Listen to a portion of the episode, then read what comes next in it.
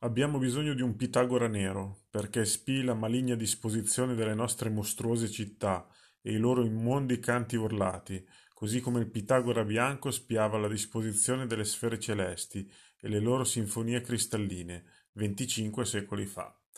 Questo è un brevissimo estratto di Nostra Signora delle Tenebre di Fritz Leiber e dopo la sigla parleremo di qualcosa di non tanto lontano da questo argomento, di psicogeografia.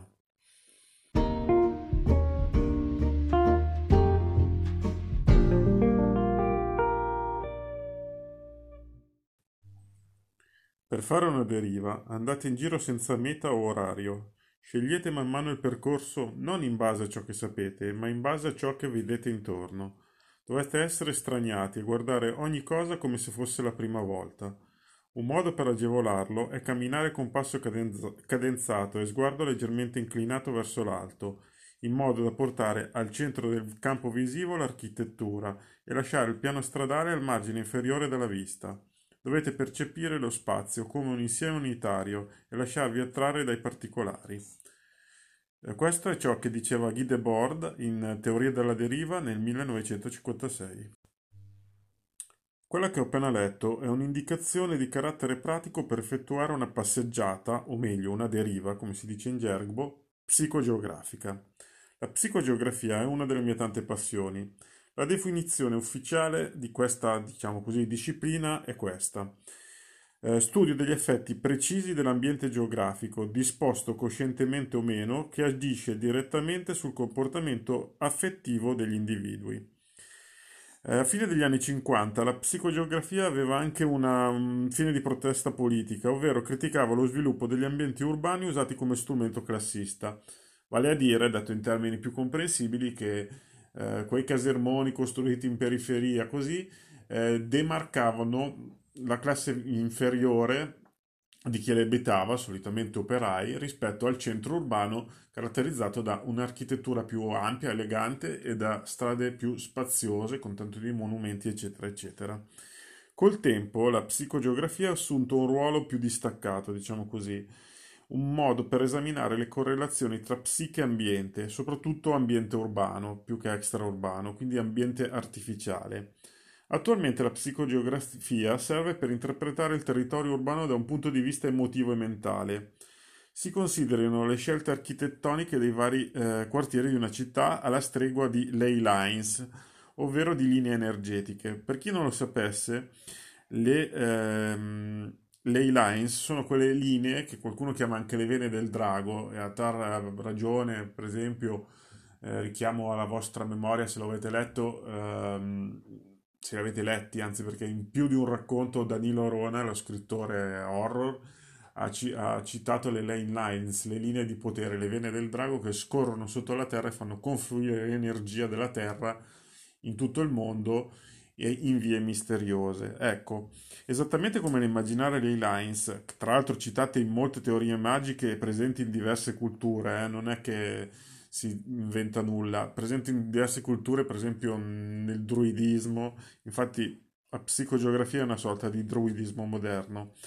Eh, dicevo, scusate, se no perdiamo il discorso, che esattamente come le ley lines, anche quelle le ley lines urbane, eh, immaginate dalla psicogeografia, sono sarebbero in grado di condizionare le nostre capacità cognitive e il nostro umore, spesso in senso negativo, stressandoci, stancandoci, rendendoci meno ricettivi, più lenti.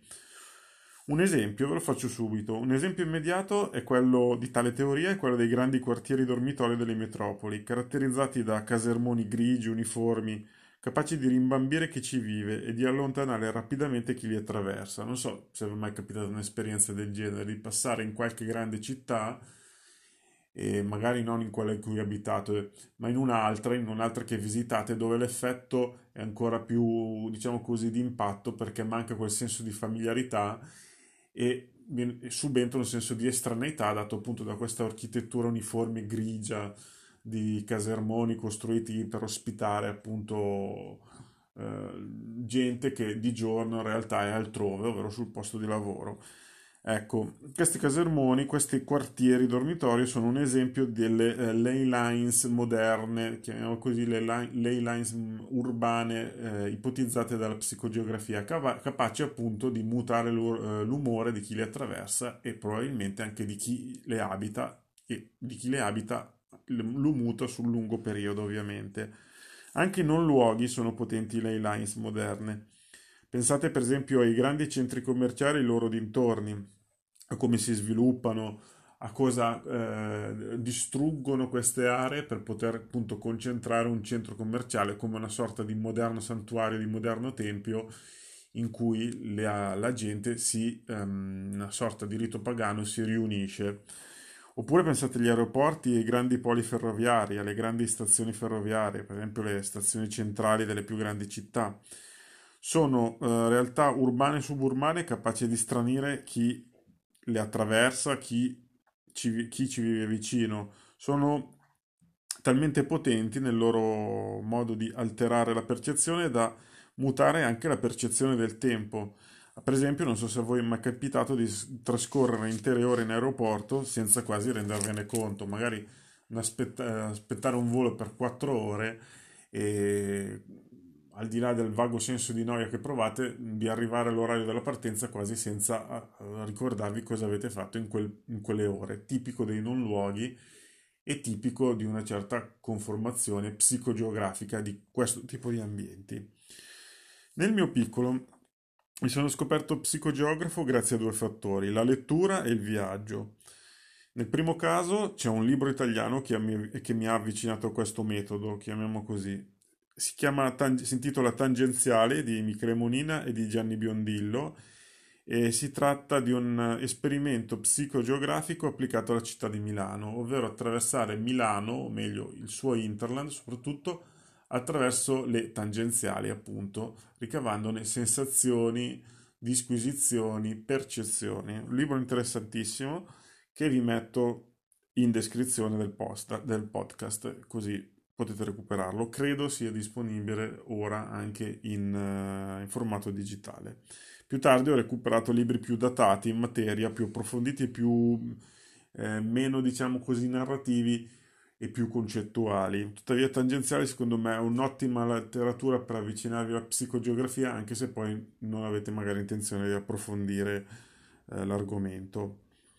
Eh, e poi il viaggio, dicevamo sì, perché dopo aver concepito questo, dopo aver assorbito questo concetto, ho visto le città anche sotto questo aspetto, l'aspetto psicogeografico, oltre che il mero aspetto turistico, architettonico e artistico. Le città più psicogeografiche che ho visitato sono sicuramente americane, New York su tutte, eh, Las Vegas, Los Angeles, San Francisco, che poi sono quelle che ho visto. Non dubito che altre possano avere lo stesso potenziale, penso a, C- a Chicago per il poco che la conosco.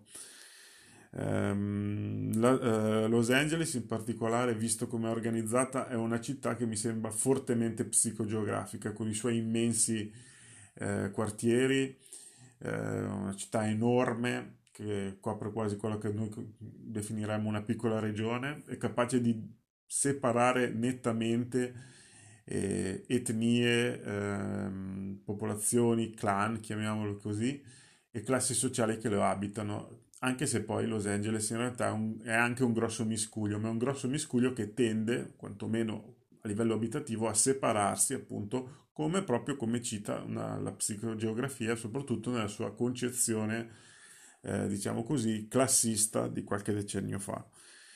Um, in Europa possiamo dire, eh, mi è sembrata molto psico- psicogeografica Budapest e non solo perché è divisa tra Buda e Pest, ma perché ha visto proprio riverberi di quella che era l'architettura sovietica, architettura comunista, socialista più che sovietica, e, ehm, e, colpisce molto lo stacco tra alcune zone monumentali di Budapest e subito dopo ti trovi in queste periferie fortemente psicogeografiche in cui si nota appunto eh, quella sorta di uniformità che, ten- che tendeva ai tempi a, um, all'illusione di rendere tutta la popolazione uguale, sì, uguale ma in negativo in questo caso, ma probabilmente le intenzioni non erano proprio queste. Poi citerei Londra, Berlino e perché no anche la mia Milano che trovo essere una città psicogeografica strana perché è, mo- è molto cambiata in questi anni e la nuova architettura ne ha fatto una città che sembra, non sembra nemmeno più italiana, sembra una città mitteleuropea e anche questo possiamo considerarlo un contesto, un, un carattere, un elemento psicogeografico che la rende interessante e che sicuramente traccia un senso ehm, di modernità anche eccessiva e credo che sia voluto, ammettendo che esistano degli architetti psicogeografici, credo che sia una cosa voluta appunto per dare una nuova impronta, una nuova identità alla città e a chi la abita, perché la psicogeografia è questo, fondere l'architettura con la psiche di chi abita luoghi, palazzi, eccetera. Spero di essere stato abbastanza chiaro. L'argomento secondo me è molto interessante e molto complesso. Eh, vale, la pena, mh, mm, vale la pena approfondirlo se vi interessa. Vi metto appunto un po' di, un po di link in didascalia. Per questo che è un contenuto esclusivo del podcast, non c'è video su questo argomento e se vi interessa possiamo riparlarne, fatemelo sapere perché ho, credo di aver scritto qualche racconto che ha dei caratteri psicogeografici, soprattutto quelli ambientati a Milano e magari potremo parlarne e potrei indicarveli e magari potrei anche presto scrivere qualcos'altro prettamente improntato su questa metodologia, chiamiamola così. Ed è tutto anche per questo podcast, spero che vi sia piaciuto. A prestissimo.